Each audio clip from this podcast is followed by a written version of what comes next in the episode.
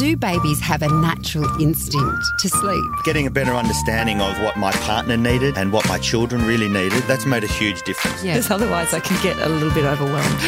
yeah, I think lots of parents can relate to Yeah. that. You're listening to Kinderling Conversation with Shevonne Hunt. Bullying in Australian schools is a major problem.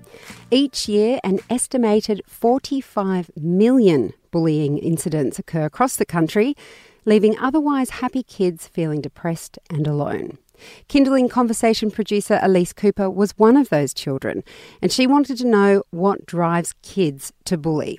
To find out, she spoke to experts, children, and to one of the girls who bullied her during school. Have you ever seen someone maybe be picked on in the playground? Maybe some people making fun of someone at all? Mm, sometimes. And how does that make you feel when you see someone be picked on? A bit frustrated. I think it's people teasing other people. If someone like says, "I like your lunch," but and then like they laugh, that's mean they don't really like it. Oh, I hope that hasn't happened to you. It has happened. Really? And what did you do when it happened? I just said it's just a lunchbox. Why do you have to matter? Around a million school kids are bullied across Australia every year. Twice as many victims as there are perpetrators. And yet, these unpleasant statistics are sadly unsurprising. Bullying in schools is nothing new. I should know. My name is Elise, and when I was 11, my bullying got so bad that I had to change schools. I've often wondered why I was bullied, why they chose to pick on me. So, not all that long ago, I decided I was going to find out. In a flash of bravado, or madness, maybe a bit of both, really, I opened Facebook and I began to type a direct message to the person responsible for bullying me in primary school. Her name was Blair. Well, that's not her real name, I've changed it. A few days of nervous drafting of messages. I fact checked phone calls to my parents. Uh, I had colleagues read the messages for tone. And then I hit send. I asked her if we could catch up for a chat about what happened at school. The reply I received the next day wasn't quite what I'd anticipated. Hi, Elise. Sorry it's taken me some time to reply. I've been racking my brain thinking back to primary school and trying to figure out what exactly I could bring to the table. Do you mind if I ask what kind of info you'd been hoping to gain from the interview? To be honest, I hardly remember a single thing from primary school, so I don't know whether I would be much help. I reminded Blair she used to bully me. I appreciate you wanting to speak with me, especially if I did at all contribute to the bullying you experienced in primary school. As I mentioned, I don't remember much from school, and I certainly don't recall being a bully, so I hope you can understand this has rattled me quite a bit. I don't want to discredit what you're saying because if that's how you felt, then that's how you felt. I would just prefer not to be involved in an interview. All the best with the piece and everything else. What? But I changed schools. I told myself she was lying. She had to be. Otherwise, it was such a weird response that it made me feel sick in my stomach. Was it possible that the events that shaped so much of my young life were entirely forgettable to the person responsible? Had I harboured all these awful feelings and resentments for nothing? I had to find out. You do sometimes find children who don't necessarily think at the time that what they're doing is bullying. That's Professor Caroline Hunt. She's the head of the clinical psychology unit at the University of Sydney. She's also spent many years researching bullying in primary school age children all the way up to adulthood. At one level, she may not have at the time really thought a lot about the effect that she was having on you because it was being washed out by the fact that she was getting so much support from other people in the class. When I was bullied by Blair, it wasn't just her on her own. There'd always be a group of laughing, jeering kids that sort of egged her on when she bullied me. I was called a boy for having my hair cut short. I was pushed over.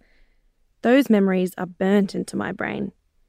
I wanted to know if she could really have forgotten all of that. On the other hand, this sounds like it went on for a long time, and so that might be a little bit difficult to to wash. Um, I mean, there's always the possibility that it's too painful for her to think about herself in that role now. And so it could be sort of a level of denial, whether it's a conscious denial or whether she's just going, oh, I just don't want to go there because I either remember what I did and I feel I don't, I don't want to admit to it or at some level she's not allowing herself to admit to it. So there could be a number of different things going on there, but, but it's certainly not unusual for younger children to sort of not really have taken into account the fact that they're really hurting somebody else. In the days leading up to my contact with Blair, I was sort of buoyed on by this hope that I would get some kind of closure by the end of all this. Maybe we could start a discussion, we'd finish in a musical number, and we'd embrace, and there would be birds singing in the trees in harmony. So when she got back to me and said she didn't remember, I was kind of already emotionally in the thick of this. And I needed to know more. So if Blair didn't want to talk to me, I had to find someone who would. I'm Mary and I went to school, went to primary school in a small country town. Mary was Blair's best friend. I remember, like, to be honest, I remember that you were definitely one of the main targets of being bullied in primary school, um, especially amongst the girls because you didn't, you weren't, you weren't the norm, and that's like not a bad thing. You know, we were all a bunch of like airheaded little girls that just listened to the Spice Girls and thought we were pop stars. And um, I remember when you did leave, there was this big. Um, it was it was quite scandalous. Mary's referring to when I changed schools in year six. After years of crying to my parents, and my parents feeling frustrated that they weren't being heard by my school, they decided to finally enrol me in another school across town. That decision to remove me from the original school didn't come lightly. But it did feel like the only option at the time. Jeremy Blackman from the Alannah and Madeline Foundation works with parents, children, and schools to protect kids from violence in the home and at school. When I asked him how my particular situation was handled, he says that changing schools is often just as fraught as staying put. And we don't generally don't recommend students leave change schools as a result unless last measure because it puts them again into a situation that's a, foreign environment. They have to adjust socially again. Um, bullies often pick on uh, the, the, differences in others. So, as a new student arriving in the in the middle of a year, for example, or after they've all, they've all socially bonded, you're naturally excluded. For someone to fit in quickly into that environment requires very, very high levels of, um, you know, social emotional intelligence and uh, confidence, which obviously someone who's just been through a traumatic bullying experience won't have. In my case, before changing schools, the bullying was extreme for six years. At Blair's instigation, I was excluded from birthday parties, I had my clothes mocked on mufti days, I had my bike kicked over, and I was pretty much routinely picked last for team sports, and constantly called names. These are all difficult things for me to revisit. But it also feels like they may have been difficult for Blair to revisit. I want to know why she bullied me. And if I can't know why she did it, then why do bullies do it? Caroline again. Look, I think it's multifactorial and it's a little bit more complicated because I think there are different types of bullies as well.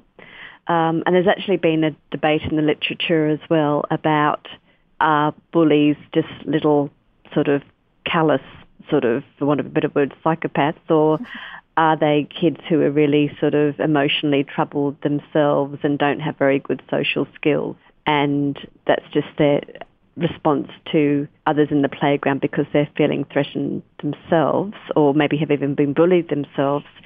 Um, and there's certainly um, evidence that there are those two sorts of groups. If that's why bullies do it, I asked Mary why she did it. I t- absolutely um, remember partaking in that, but only because you, you're when you're a young, impressionable girl growing up and you see all the other girls doing it, you just do it. Um, you just, and also I think sometimes it's a way of kids maybe releasing something that's dysfunctional at home, perhaps. There's maybe like a dysfunctional relationship somewhere in their life, and they feel like to feel powerful, perhaps. When when you approached me about this, I was like, oh my goodness, like, and I remember, I remember, and I'm sorry, but I remember calling you Elise Pooper Scooper. Like that was that was the thing that that used to frustrate me so much because I was like, pooper scoopers are really useful. Like that's not an insult.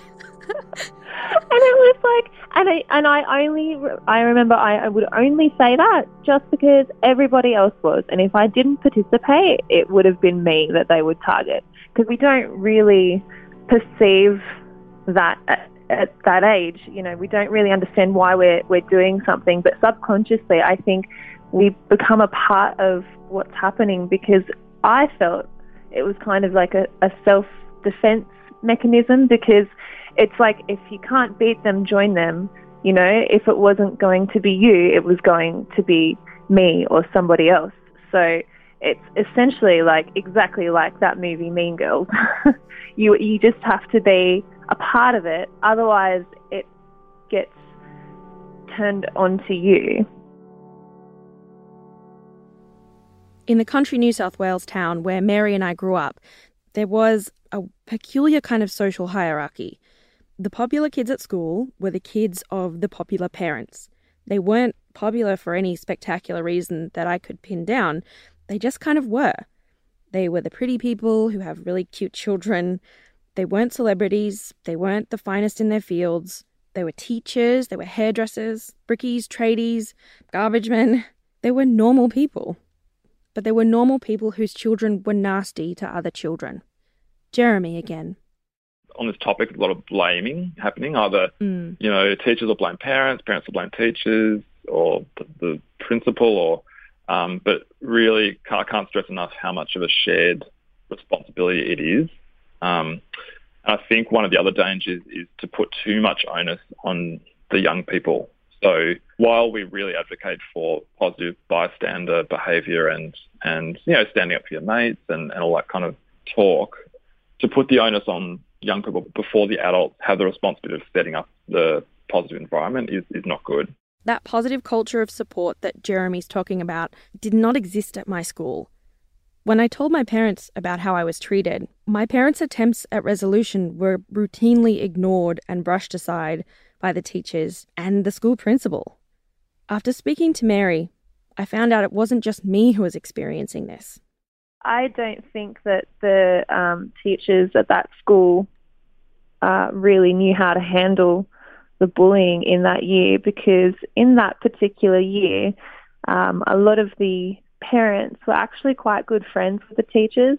There was this like underworld of like this friendship between the, these certain teachers and certain parents of the of the kids, and they kind of held this status in the community as well, like this popularity status. It was essentially like what was mirrored in our year was mirrored in their social group. Like the parents of the popular kids were like the popular parents, and I guess that the teachers didn't really want to do anything conflicting that would that would have any repercussions on their their own lives, I suppose. But mm. yeah, I don't think they did that much to help. They didn't intervene at all, really, or make any anything better.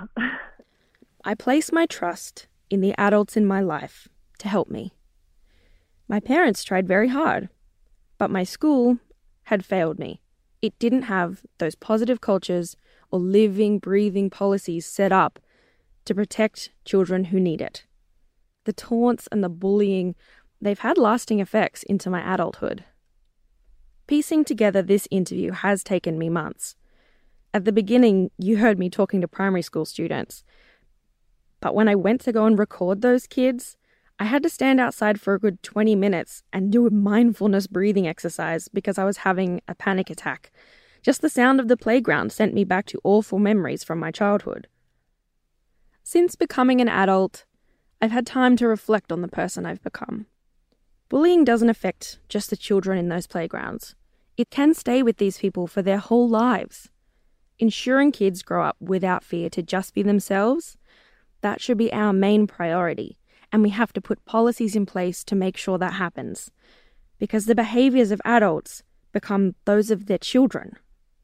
We can't watch kids 24 7, and we do need to let kids be kids. But we also need to set up school cultures where children aren't afraid to turn up to class. That's the other bit of very strong research. The school culture is really important. You virtually need a culture that is anti-bullying, has a zero tolerance, that has really salient consequences for the for the bully without further victimizing the victim because that's the other thing too sometimes there can be procedures that actually just make the victim more of a victim it's really got to be a you know consequences for the bully and a lot of the whole of school approaches interventions are really focused on getting the schools to really change both their um, policies and procedures, but also trying to change the whole school culture so everybody knows that this is the wrong thing to do. And if you don't have that, then it's very, very difficult. And it sounds like you didn't have that at your school. My school didn't have a good culture. It didn't have this zero tolerance of bullying that Caroline speaks about. There were countless meetings with the principal and my parents and myself where platitudes were given and no policies were ever drawn up.